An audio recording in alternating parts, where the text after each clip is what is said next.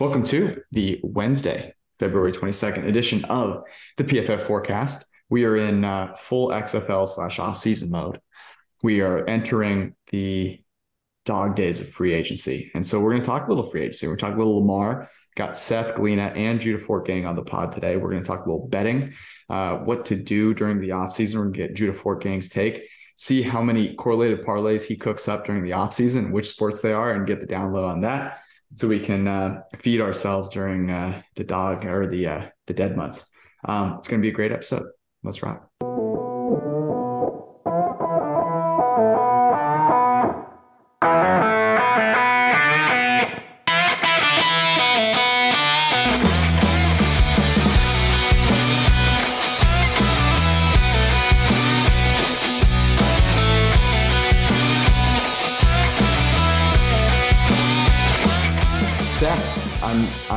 Trying really hard to channel my inner Galina here. How, what do you think of the of the beard?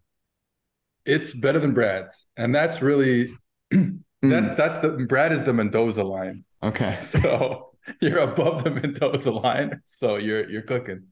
I might get that tattooed. Better than Brad. That's It's like a 62, and I think Seth's saying I'm at like a 44.8 over here. So you know that, that's where we're at. Yeah, yeah, uh, Look, we can't, Seth. We can't all be Aaron Donald. You know, it's you know we're not all blessed like yourself. my beard has been consistently 92.8, over 90.0 for the past seven years. So yeah, do you use Manscaped beard oil? What do you do? I do not. This is au natural Wow, it's Yeah. just the Canadian air. That's what it is. genetics, Um, baby. Canadian air and genetics. Yeah, you could go to East Palestine and your beard would turn into uh, like eight eight legged uh, frogs and stuff like that. That'd be a lot of fun. um, all right, let's talk football here. Lamar Jackson.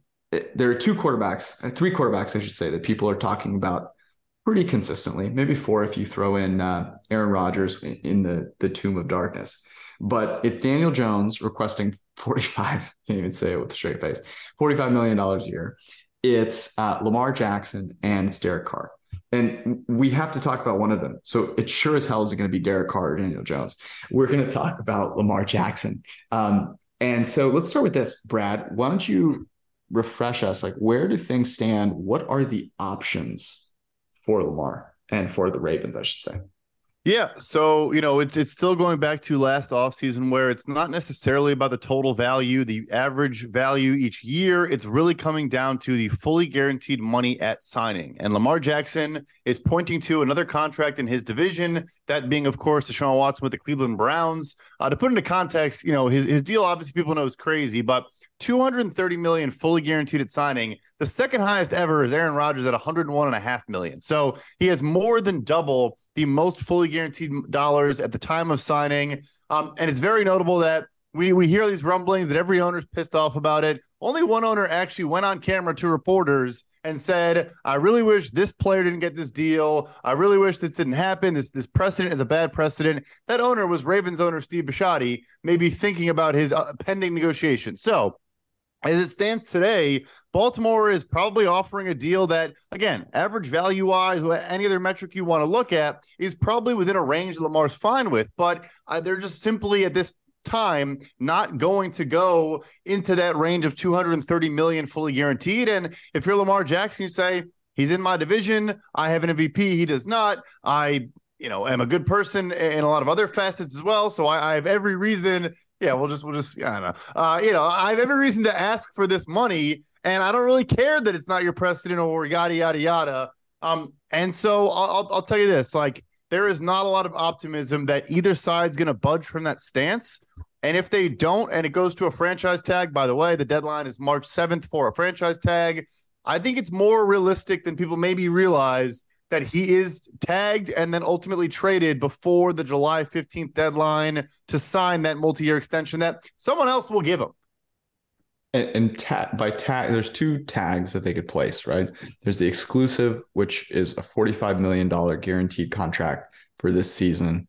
And then there's a non exclusive, which is, was a 32.5.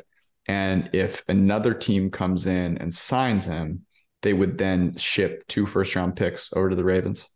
Correct. Whereas the exclusive, they would be able to dictate those trade terms. That's why everyone thinks it's going to be exclusive because realistically, you should get more than just two firsts for Lamar Jackson. Right.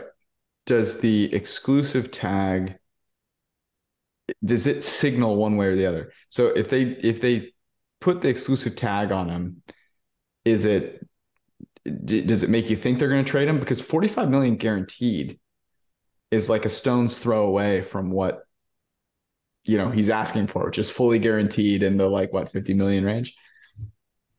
Yeah, I mean, I think it to a degree, it's more just about thinking that look, someone is going to sign him to an offer sheet that you're probably not going to match. So it's mm-hmm. like you mm-hmm. kind of have to do that. Um, you look at historically, Dak Prescott got exclusive tags. Kirk Cousins' second one was exclusive.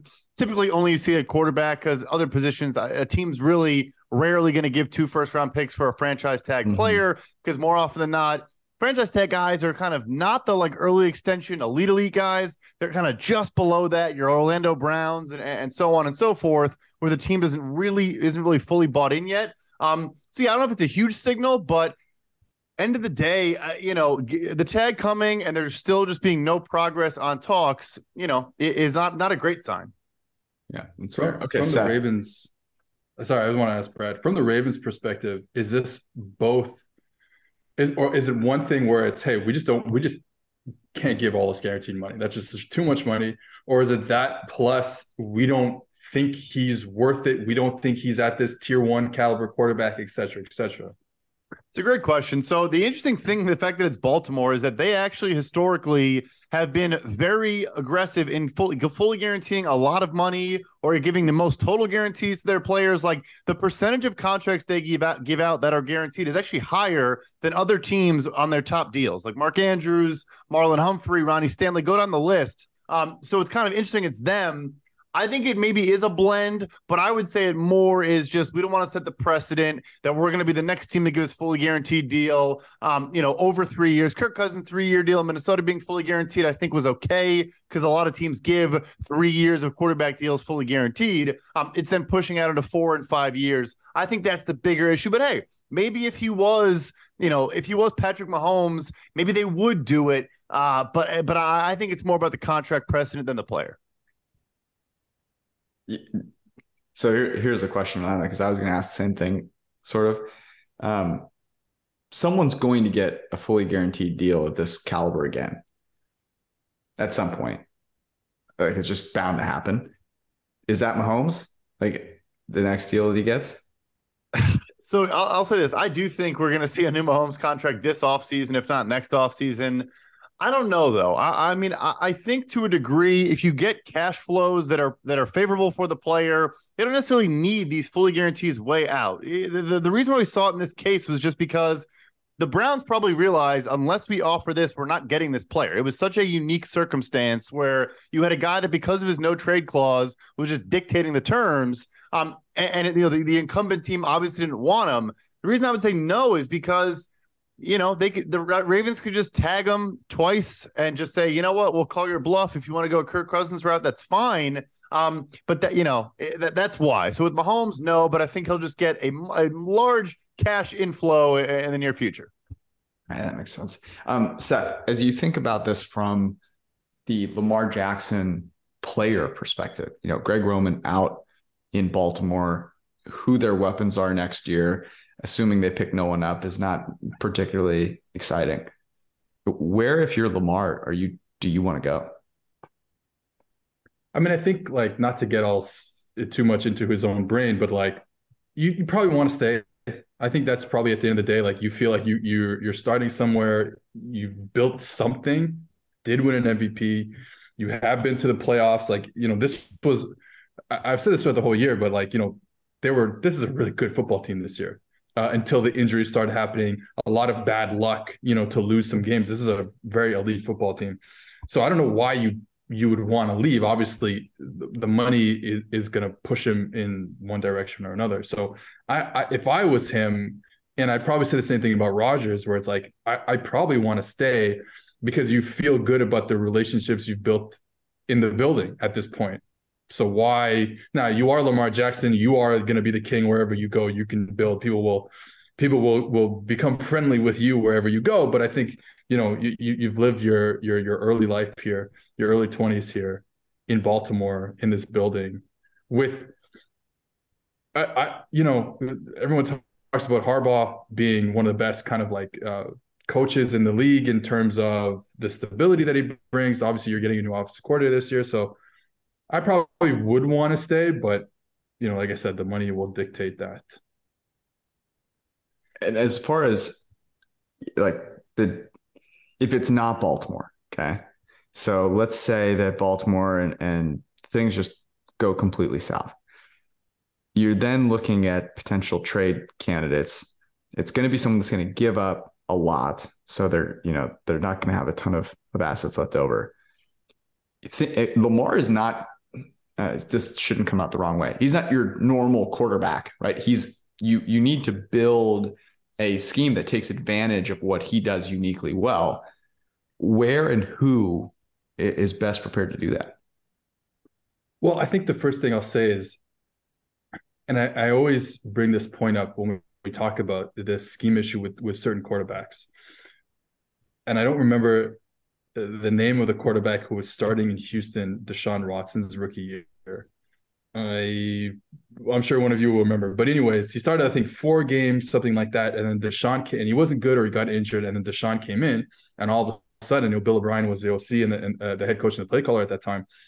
So Deshaun comes in, and all of a sudden, the offense is completely different. They're just using all these cool things you can do with the player uh, with the kind of unique uh, ability that Deshaun Watson has. So to me, it's like, hey, we can build this thing out of Lamar with whoever we have because he's he is such a unique player uh, and a unique talent and, a, and an, an elite quarterback um, that we can build it out of anything.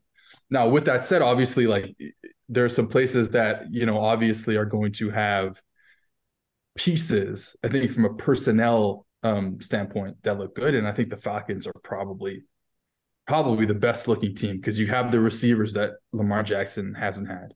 Let's say the offensive line is a wash they've had good offensive lines with the Ravens. The Falcons were look pretty good this year. Um, you know, whether it was a one year thing or, or, you know, we'll see, but they look pretty good this year.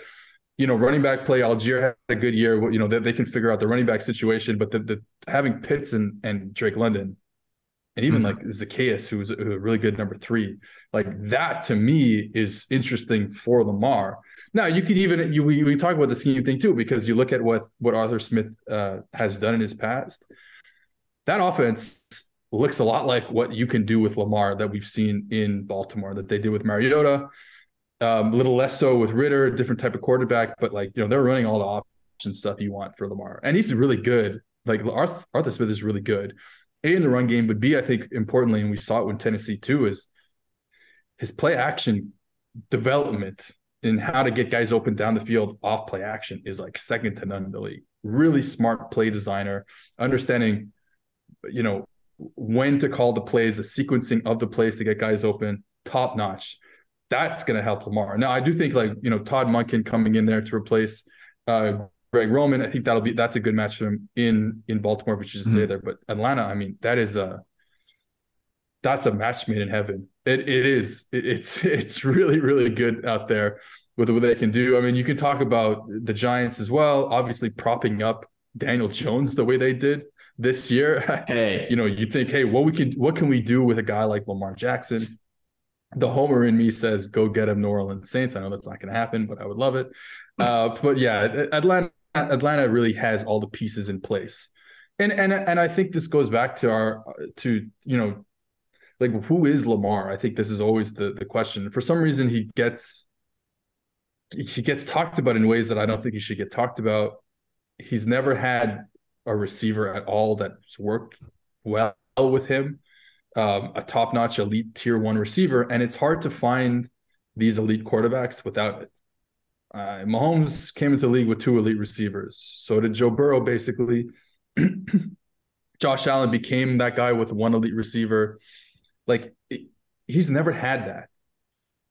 And you could also make the argument that I'm not ready to make the argument quite yet, but the Greg Roman offense limited them in ways that made them a worse offense. It made them a good running offense, but it might not have made them a great offense overall. And so, uh, to the, the way we talk about Lamar and is he worth this? Is of course he's worth it. And, and I I find it absolutely insane to think that the Baltimore Ravens could not be with Lamar Jackson for the rest of his career or the next five years or whatever. This mm-hmm. is too good of a quarterback. It is way too good of a quarterback for him to ever leave Baltimore. Uh, so yeah, that's why that's why Lamar Jackson take. He's too good, um, and he should never leave Baltimore. But if he does, the Atlanta Falcons are a great spot for him. Just real quick, because you mentioned your Saints, but also Atlanta. When Deshaun Watson was up and doing his, you know, visits and all that, both of those teams were in the mix, and, and they obviously didn't get the deal done, but they were probably entertaining the idea of giving a deal, at least in the realm of what he ultimately got. So, in particular, Atlanta, I'll tell you, I mean, Arthur Blank wants to spend money. Like the guy wants to pay players, have a great show, entertain fans, all that. So everything you just mentioned on the football field, you add in everything else around that off the field, I think also is just a slam dunk fit uh, for for his talent. You you mentioned too uh, all teams that are in the NFC, and the AFC right now is an absolute gauntlet. And I think one of the reasons that Lamar doesn't get his due, to be clear, is that everyone's busy talking about Josh Allen, Joe Burrow, Patrick Mahomes, and there's nothing wrong with those guys, Herbert as well. I mean, those guys are obviously all amazing. But, you know, someone's got to go to the NFC. I mean, uh, they are the NFC stinks, and particularly the NFC South. So both New Orleans and Atlanta, you know, I, I get that it'd be hard to leave Baltimore. I don't know. I, I think he should. I, maybe that you know it's probably going to anger some people out there, but I, I, think he should. I think Atlanta is a great fit. I think that'd be phenomenal. I think that town uh, that city, I should say, their fan base. Um, the Ravens fan base is great. Atlanta's fan base is awesome. And guess what? They have receivers who you can name. So, you know, in addition to uh, a great tight end, you know, uh, Mark Andrews, obviously great tight end. I think Kyle, everyone believes Kyle Pitts could be great as well. Um, and you would immediately be uh, a contender in a really, really weak conference. What would it take, though, Brad? Let's say that they exclusive franchise tag him.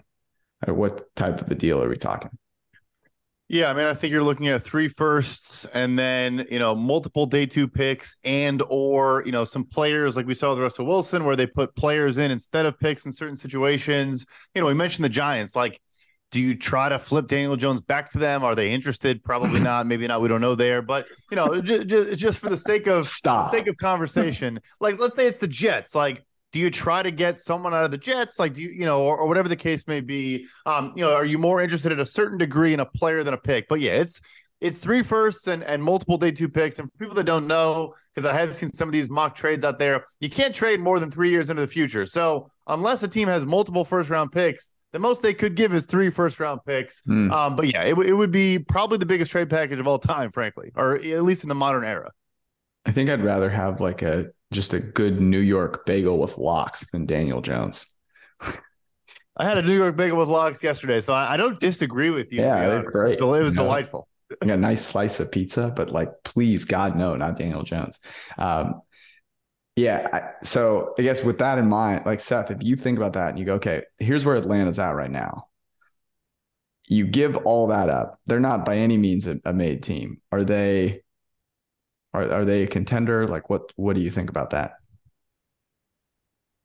I think you're a contender if you have Lamar Jackson on your team. I think he's that good. So yeah, I I, I do. Can I can I add something here? The no. quarterback who played in front of Deshaun Watson uh, to start uh, the 2017 season with the Houston Texans, who got benched Tom, in the first Tom Savage. first half. Tom Savage, great athlete. Yeah. Pitt you were legend Tom Savage. talking poorly of his athleticism earlier. I was gonna I was gonna say you don't think he's quite the athlete of Deshaun. That's uh, that's a hot take out of you, Seth. yeah, um, yeah. No, I, they become contenders like right off the bat with Lamar Jackson. Obviously, you you wouldn't be giving up like a London and a and a and a mm-hmm. Pitts like that. That would that that would that have to be there. Um, and like you're not trading, you're not going to give back like a Chris Lindstrom, who's like a really great guard. Uh, you know what I mean? Like, so like you you still have the pieces in place that, uh, and like look, they're gonna have to, have to rebuild the defense anyways. Like you take mm-hmm. whoever you want on that defense, like it doesn't really matter. Um, you know, Besides even AJ corner, Terrell, I guess. Yeah, so that's like Yeah. maybe, maybe not AJ Terrell. yeah, yeah. Basically, anyone, anyone else. So like, yeah, you're a contender right away. I, you can tell how I feel about Lamar Jackson. I think he's unfairly criticized in a lot Mm-hmm. of ways. I think he's an elite quarterback, and I think we would see that in in Atlanta with those players and with Arthur Smith, who I think is a really good play caller. And I would just say real quick on Atlanta, like they've basically purged their entire roster the last two off seasons. Like they they they didn't tank or anything like that, but they've just intentionally not been good effectively uh, for two years because they just had to get rid of all these bad contracts. Like, can they afford it? Yes. Like, can can they? You know, of course, not having draft picks hurts. You don't get those surplus value players and all that, but they are in a, a positioned well to make it work if they did, you know, pull off this blockbuster. And you think Arthur Blank would just be like, I'm going to give you a fully guaranteed contract? Like, screw it. I think he, if you may, maybe make a short list of owners that would be willing to do it, I think he's top three on that list. I really do. Yeah, I, I think that's right. Um, and I think it's, I, I think it. The more that we talk about it, the more I think it it could happen. Um, just because it makes it makes a lot of sense. It'd be super interesting to see like the reaction on the Baltimore side though, because I mean you don't see those those quarterbacks walk. Um, and and would it be you know would it be a trend that we see continue or you know we saw this in the NBA right where players were like I'm going to dictate the terms. I'm going to go where I want to go. And by and large, we haven't seen that really happen in the NFL. This would be kind of like that. Um, Seth, we're going to play a quick game before we get onto your pet peeve. I'm going to name quarterbacks. You're going to tell me where to stop because Lamar Jackson should be in front of this player. Ooh, Patrick Mahomes, Josh Allen, Joe Burrow, Justin. okay. Ooh. All right. I like I don't think it's not even like I, I think they're in the same tier. Like I don't, I, I wouldn't want to put either ahead of either.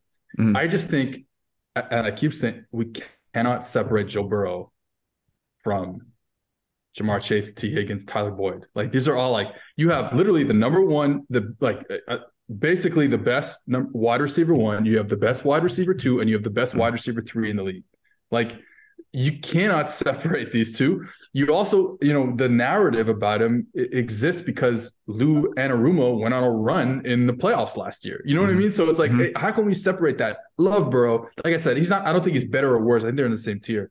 But I think those are the discussions that keep us. Uh, th- th- these t- these rankings keep us from actually having good discussions about these players. But you know, I, I, I look. I still think Mahomes is the best quarterback of all time, or the best. Let's just say the best quarterback in the game right now. Even though wide receiver one, Tyreek Hill, Mhm. for all those years, Hall of Fame tight end who doesn't age apparently, and a, and, and an offensive coordinator, play caller, in Andy Reid, who we all have decided is one of the best in the game, uh, maybe of all, you know, like uh, one of the best of all time. But I can still look at him and say, okay, maybe Patrick Mahomes is probably a tier ahead of those guys. But for the other guys, it's really hard. It's really hard to separate Josh. People, people were like, oh, Josh Allen didn't have a great season. And you look at his numbers, and it's like it, they're insane. I might have voted for Josh Allen for the MVP this year if I had a vote, which is why they shouldn't give me a vote. But that's not Yeah. the point. The point is, it is hard to separate these guys. So I put I put Lamar on the same tier as a Burrow, probably an Allen and and a Herbert, and I'm I think I'm thinking Lawrence going into next season. One one good way to understand how good Mahomes is is that Jimmy G also had uh, great receiving talent, great tight end, great offensive line, and a generational uh, offensive schemer in Kyle Shanahan. And uh, yeah, no one's saying that he's the best quarterback in the NFL. Yeah, so, uh, it's one way to put it. Um, let's get you out of here on uh, your pet peeve of the week. All right, I saw this and it bothered me so much today. There was a, a tweet from a, a publication, regardless, doesn't matter which which publication, and it said that CBS Sports projects blah blah blah in the NFL draft. They project this got to go one, two, three. I think it was Anthony Richardson. Doesn't even matter the player. That type of that's what real clickbait is. That bothers me so much because all it was, all it was, was a writer on CBS.com, Chris, Chris Trapasso, a friend of mine, does really good work in the draft, doing his mock draft, not projecting anything, just doing a mock draft like we all do. Mm-hmm. And and that's all it was. And it becomes this huge thing like, oh my God, CBS, because you see the, the, word CBS, even though it's CBS Sports, which is obviously very different than CBS the network with with Tony Romo and Jim Nantz. And um, CBS projects Anthony Richardson as a number one overall pick. And it's just like, it just, you know, we've all written mock drafts before. Mm-hmm. And it's like, we're just kind of having fun here.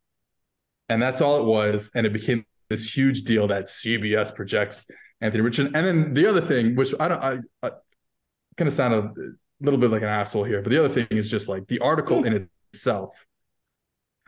The article in itself on this publication, not CBS Sports, was really just a copy paste of the mock draft without really anything else, which mm. is obviously positive. We get that a lot of PFF, a lot of people take our stuff and then and then and then just copy paste it. It is what it is. I understand the game, but a little bit of a pet peeve of mine. Preach, preach, brother.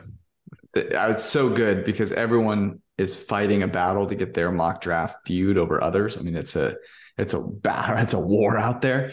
Um, but using the word projects like this is some sort of like political race is that is dirty, man. Like you know, it's like CNN now projects you know this candidate to win Georgia, and it's like okay, when you say that, and that's a big deal when a network projects those things, because we had Kornacki uh, on here before and, and we work with him at, at NBC. It's like those they have a whole war room of people when they're about to to call a state they've got to like bring in like the head of the network and be like we're going to call the state and like here's the deal we have you know four nines worth of statistical significance that is going to happen like okay we can call the state it's like you get it wrong like you may as well shut it down, right? Like you, no one's gonna, no one can watch you anymore.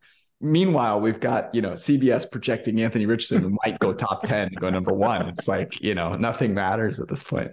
Um, Seth, you're you're always my pet peeve. Thank you so much for hanging out with us, and uh, go follow Seth at PFF underscore Seth on the Twitter machine. He will not project anyone uh, to go number one overall. You can you can be sure of that. Seth, thank you, brother. See you guys. quick reminder that if you have not yet gotten yourself a PFF Plus subscription, now is a great time.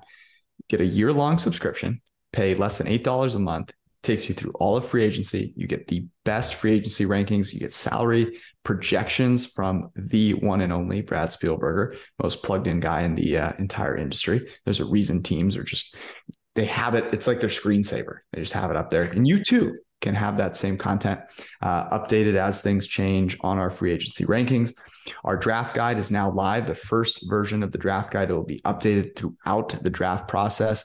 Combine numbers to be coming soon, more players to be added, more advanced data on every single college player. Plus, there will be a post draft version which will grade all of the, the, the team drafts have projections for the upcoming season, new updated lineups. So you're getting even more with that subscription.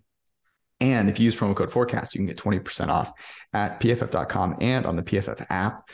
That doesn't even I didn't even mention the best thing on the on the darn site, which is the mock draft simulator, which is now also in the app. So go to PFF wherever it is, download the app or on the web and get yourself a PFF Plus subscription for 20% off. With all that money that you've saved, you can then make that money work for you by going to Western and Southern, our friends who have a game plan for you, no matter what your financial goals are, whether it's just to save money, whether it's to buy a house, start a family, maybe you're trying to buy some life insurance, who knows what it might be. Western and Southern Financial has a game plan that they can tailor for you. Go to westernsouthern.com slash PFF and start getting your money together right now. Alrighty, our good friend Judah Fortgang at Throw the Damn Ball on Twitter, which is a football reference, and there is only one kind of football being played. It's only semi-football, and that's XFL. We're gonna find out if uh, he continues to bet on football during during the offseason or what it is that uh, that he is betting. We're talking a little off-season betting with uh, with Judah. Judah, how's it going, brother? Everything's good. You know, uh, will just play. Sunday came around last week, and there was just a deep hole that I felt uh, that I, I don't really look forward to. But there's still. So does that mean you didn't bet the XFL? The I did not bet the XFL. Okay. No, that's I, I downloaded a little bit of hockey stuff. Okay. There's so no, there's no XFL. So what does your betting portfolio? Because Brad and I were talking about this before you came on, and we were like, I mean, we'll bet we'll bet on literally anything uh, at this point. Um, but you are maybe a little more uh, judicious with your portfolio. Um, so like, do you go off the rails in the off season? Do you stay regimented? What does it look like? Yeah, so I, I, you know, take my football betting aside. I say, you know what? There's so much hold. Uh, right, books are taking so much off the top at this point in the off season that if I really need some action, I'm going to have to turn to betting on hockey. It would be in theory betting on the XFL, but I actually know less about the XFL than I do the NHL. And then when baseball rolls around, I'll uh, do some baseball.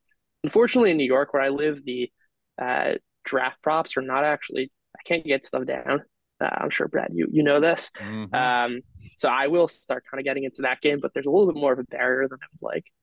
Um, but I think kind of to to bring it back. Um, for the most part, the next basically until the draft, I won't be betting very much at all. There's way too much hold. Uh, if I need some action, you know, I want to watch a game or something, I'll be I'll be turning to other sports. For I mean, most of our the printing press that's listening, uh, well educated bettors. We have new people all the time. We explain what uh, hold means. Yeah, so hold is basically the uh, is a fair value of you know every bet that you make, and the it's essentially a tax or a an interest that the sportsbook is taking uh, where all of the odds don't mathematically add up, and that number is called a, a hold. Uh, so let's say there'll be like 55% hold, which just means that if you added up all the fair value of all the possible bets, the book is taking 55% off the top. Um, okay, so hockey. Let's get into this a little bit. Um, I uh, forgot that the Vegas Knights played in the NHL earlier today. I was talking to somebody about hockey, and I was like, let me see if I can guess who the best team in the Western Conference is. And uh, I did not get it uh, correct. Um, are you, do you have your own models? What resources are you using? Um, are you betting uh, tail alt line same game parlays? Like what, what's your, yeah, so I'm, I'm just diving into it. I'm, I'm building a like shots on goal model uh, mm-hmm. right now, which I think is kind of the weakest market, but news uh, in hockey is really paramount because lines are constantly changing uh, and that dictates so much of how the game is played, uh, right? Because like who you're playing with has a lot to you know uh, do with your production, and also like your time on ice is going to vary depending on who you're playing with. So reacting to news is kind of how I'm starting, uh, because like this is really my first time diving in, uh, you know, to, to betting hockey during the during the season as opposed to just like a bet here or there. Um, but that's kind of the main focus, uh, and I think it's like important to understand like the same process for football is not necessarily going to be the same one for hockey. And like those tail outcomes don't really exist uh, because there are only so many goals you can score as opposed to kind of yards uh, in a football game. Um, but it's it's a you know it's a new learning process and i'm honestly excited to, to dive in and, and learn more so you're talking about you know teammates and, and line mates. Um, are you also looking at matchups for, for opposing teams and, and how that affects the guys you're be looking at for some of these props? Yeah, absolutely. Um, so you have certain teams like, for instance, when you play against the Boston Bruins and you're going against Patrice Bergeron, George, like, what are we talking about? How have we no, gotten talking about for Patrice Bergeron's uh, defensive habits? But um, yes, there are certain teams like they're shutdown centers, as they're called, or shutdown defensive lines, and like those matchups definitely matter and factor in. And these are all stuff kind of trying to model and get a base for. Um, but yes, all those things are extremely important, and also like who's the home team and who's going to get the last change, and like is it a particular team that's going to uh, make sure that they're matching up their their best defensive line against the opposing team's offensive line. Like these are all things to factor in. I just had to throw this in there. I wrote a 25 page uh, e- sports econ paper on the effect of the long change for George. Again, if you know what we're talking about, uh, if you're the away team, it. there are two periods in a game where your bench is further from where you're defending. Basically, your goalie is further away from you. Mm. For the home team, it only happens to you once, um, and, and it's a massive kind of edge uh, you know, throughout the game. So so that is that is what we're talking about right now. I know who Patrice Bergeron is. Okay. Good, good. Um, I had no idea what the long change was. Um, that seems awesome. And it's a great like home ice advantage, which I believe is what it's uh what it's called. Um so I have a a good friend who bets on the NFL, doesn't know a ton about it. I mean, knows plenty about it, but like relatively that's not his sport bets a ton on hockey and um, you know has talked about the softness of those markets i'm curious judah like because I've noticed this with other sports. I noticed this in particular with formula one where like clearly the book is just not investing as much in in creating sharp lines and there's not as much flow into those markets. So there's opportunity to find value there. Are are you seeing that with hockey and like to what extent? Is it the type of thing because you mentioned like you know considering you know who's on the ice matchups building shots on goal model. Like are those things that you think are not baked in to the the lines in the books? How soft are they? Yeah i think the best example is live odds that i found that basically the books are just going to stick with their initial line no matter what uh, not mm-hmm. really uh, adjusting to how the game is being played right? If a certain team is like absolutely dominating in the first period uh, the score is nothing nothing though because they happen to have not scored uh, on any of their goals. The line is just going to be a reflection of the pregame line. And that I found has been a, a huge source of value. Um, I haven't, I haven't again like you know six weeks from now as I've had a lot more time to kind of dive in. I think I'll have better answers on like the different markets as I kind of do my thing and go into all these alternate markets. But that's something I found right off the bat. Uh, that like I got like the Avalanche, uh, uh, like ten to one on Sunday, down four two. Um, okay. It was just like a reflection of the of the pregame line.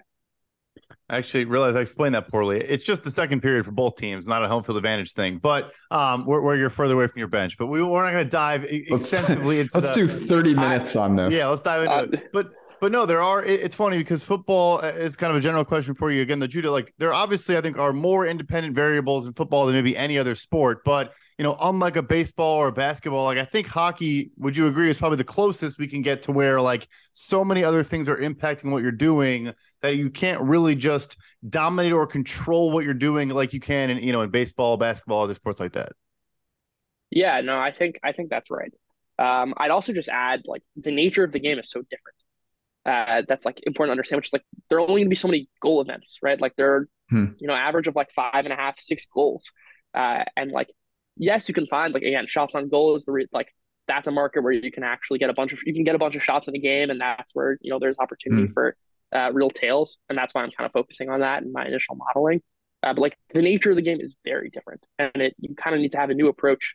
Uh, and I think it like, it kind of adds to your whole, uh, you know, being a, better across multiple sports, uh, kind of understanding the ins and outs of different games and applying and understanding where sports differ. Also, it the last similar. Thing I, oh, go, ahead. I, I, go ahead. Go ahead. I, was just gonna say it seems similar to soccer. Yeah, right. We're like you're talking about X goals and like there are fewer. Like, they track scoring chances in the NHL. I think it's kind of subjective to a degree, but basically, like what is a quality actual chance at scoring versus just like kind That's, of a shot on goal. Right, right. I was just say the last yeah. thing is the, there's nothing more exciting than the puck line in the NHL because of uh, when you pull the goalie at the end of the game. And if you're the team you exactly. bet on is up one, but you have minus one and a half, and you're trying to get an empty netter, uh, that is, you know, maybe one of the best thrills in, in betting is trying to hit that puck line. Absolutely, that's the the absolutely. I, I you know I've been on both sides of that. Uh, yeah. there's, there's nothing quite like it. Um, there was something else I wanted to, to say. That's okay. It's okay. We're already at our max time for hockey talk on uh, on this podcast. I had a um, uh, I've been searching for things. You know, Formula One is starting to heat up. This will become a Formula One podcast, in, in uh, just about a week or so, as I start to to ramp up there, and it would just be the you know to your guys' benefit. But um, I was thinking about uh, March Madness, and I was actually talking to someone uh, earlier today, and they uh, have a group of friends that play in something called the Jerome. You guys heard of this? I, I kind of thought Brad, you might have, but um, what it is is basically March Madness, but for the conference tournaments. And what I thought was cool about that is I always go into March Madness like going shit. I shoot. I've got to learn about 65 teams I know nothing about. And like this would be a way of like you do some of that learning, you are incentivized to watch these conference championships, which by the way, ESPN jams down your throat. Like you you're dying for these, right? And like in reality, you're like, this is awful basketball. Like this is the XFL of, of basketball. It's terrible. But if you had that March Madness feel to it, um, it might actually help you for then betting on the the tournament. So throwing it out there. I'm thinking it could be a cool thing to get uh, the uh, printing press Discord involved in. Um, open to all ideas, but I, I got to check that out. So it's like a pool st- or a, a bracket structure, but just for the the conference tournaments before the exactly. actual big big dance. Okay, exactly. And you play them all, and so you know it's like you you're invested in a bunch. You can do um, you know, the, I, I didn't read the entire thing yet, but um, essentially, like you get extra points for like lower seeds winning. Um, okay. So, yep. You know, yep. It, there's some Calcutta ishness to it, right? Um, and uh, yeah, it's across all the different different conference tournaments. Love that. I have done that model for turn of the tournament. I think it is more fun than just making a bracket. Is where yeah. you get like more points for picking upsets and stuff like that. I, I think that is the the better approach than just doing a you know a standard bracket. Yeah, there's there's no doubt about. It. I mean, p- playing a Calcutta would be like probably the best way if you have a smaller group, um, or, or you don't have you know hundreds of people because you know just get more money in, into things and you have more ways to win right? By uh, picking up you know teams that are that are poor and you get more differentiation right? So many people pick the same national champion. It's like kind of boring. Yep. Um, judah you mentioned draft props. Uh, it's hard to get money down on draft props. Um, i have heard of people literally driving around states like to to get money down on on draft props. Um is that something like are you considering that? Do you want to join our our traveling circus? Uh i should i should. In past years you know i've had my little plants you know uh, uh, across the country who are able to you know play stuff for me. Um i haven't done anything yet. Um i'm not even sure i think they might be legal in new jersey in which case I'll come I, pick you up. I'll come pick you little, up. We'll go to Jersey. That's what I was gonna say. Perfect. That sound like a plan. Little known fact. Yeah, when I two years ago, I was living in Washington Heights, which is like right next to the George Washington Bridge, and I would walk across to New Jersey to place bets before it was legal. And there was like a, a New York Times article like about the bikers who would, you know, on Sunday mornings go across the GW, and I was like, that's my spot. Like I used to sit there and place NFL bets. So maybe I just need to you know throw back to that for some uh, some draft props. I love that. Well, there's where there's a will, there is a quay. Uh, I would Indeed. like to remind our uh, our if if people don't get that reference, then I'm not going to explain it. You just have to live through it. This draft season, there we will make there a quay, and um, you know that then you'll be in on the joke, and it'll be it'll be great. Uh, some interesting thing uh, stuff from the draft, by the way, um, is uh, Daniel Jeremiah put out a mock draft, which had Tyree Wilson going ahead of Will Anderson Jr. We, um, uh, Brad, myself, and Arjun Judah, we were kind of predicting different picks, and um, the one that I actually was predicting was, you know, that the Cardinals would take an edge defender and they'd take Will Anderson Jr. Um, and uh, you know, certainly people were surprised by Tyree Wilson being ahead of Will Anderson Jr. And it was interesting. What Jeremiah basically said was like, look, he's got ridiculous traits. He's going to have like seven foot three wingspan. He's going to run like four or five. And teams have different ways that they pick players. And I actually thought well, that was a really interesting way, you know, that maybe the market isn't taking into account is just understanding the front office and what they have done in the past, either by position or the way that they've drafted. Um, and so I, I, don't know if that's something that you buy with the Cardinals. They obviously have a, a new group there, but I wanted to run that by you, Brad. Yeah. Yeah, no, I, I mean the thing there is Will Anderson is currently listed at 243 pounds. Um, he did play like four eye and like he slid inside in Alabama, but Tyree Tyree Wilson's like all of 275, 280. So so I think it's truly a you know what kind of front do you use, what kind of build do you want, and I think that is a marketing efficiency and th- people just see a flashy name, good player at a big school, but don't think of like how much these coaches want a guy they can mold and all these things. Um, also, just want to mention, speaking of some movement and some interesting things, this is before you know Seth mentioned Chris Trapasso, his buddy, um, our buddy, putting out the, his mock draft with Anthony Richardson first. Before that came out, he went from plus from ten thousand or plus ten thousand, hundred to one to seven to one to go first overall. The buzz oh. on Anthony Richardson is is very very real um, because again he is the guy where if you aren't sold on Bryce Young just because your concern is you know he's 5'10 185 pounds soaking wet like if that's your main concern and you want to take the traitsy toolsy this guy could be a freak show that is Anthony Richardson in this draft class in my opinion at least yeah wow that was a, that's a big move Big time. It's a serious move. My, my, tw- was... my, Twitter feed has just been videos of Anthony Richardson for what that's worth. Like I like I, I've seen it anecdotally, uh, just like where where my Twitter feed goes, the the odds uh, tend to move. Yeah, I don't know if it's worth anything, but That's really valuable insight. Can you just let us know right. what your Twitter feed absolutely, looks like? I'll just Yeah. exactly. We'll create a Twitter list that's just the people you follow, and um, we'll be we'll be sure. My Twitter feed is just tons of garbage threads. And then the other day, I actually opened uh, on accident a tweet that then unfurled into like a four thousand word article, and Welcome. I that this was the first time where I was like, "Damn it, Elon, what are we doing here?" Um, it hadn't really impacted me until that point.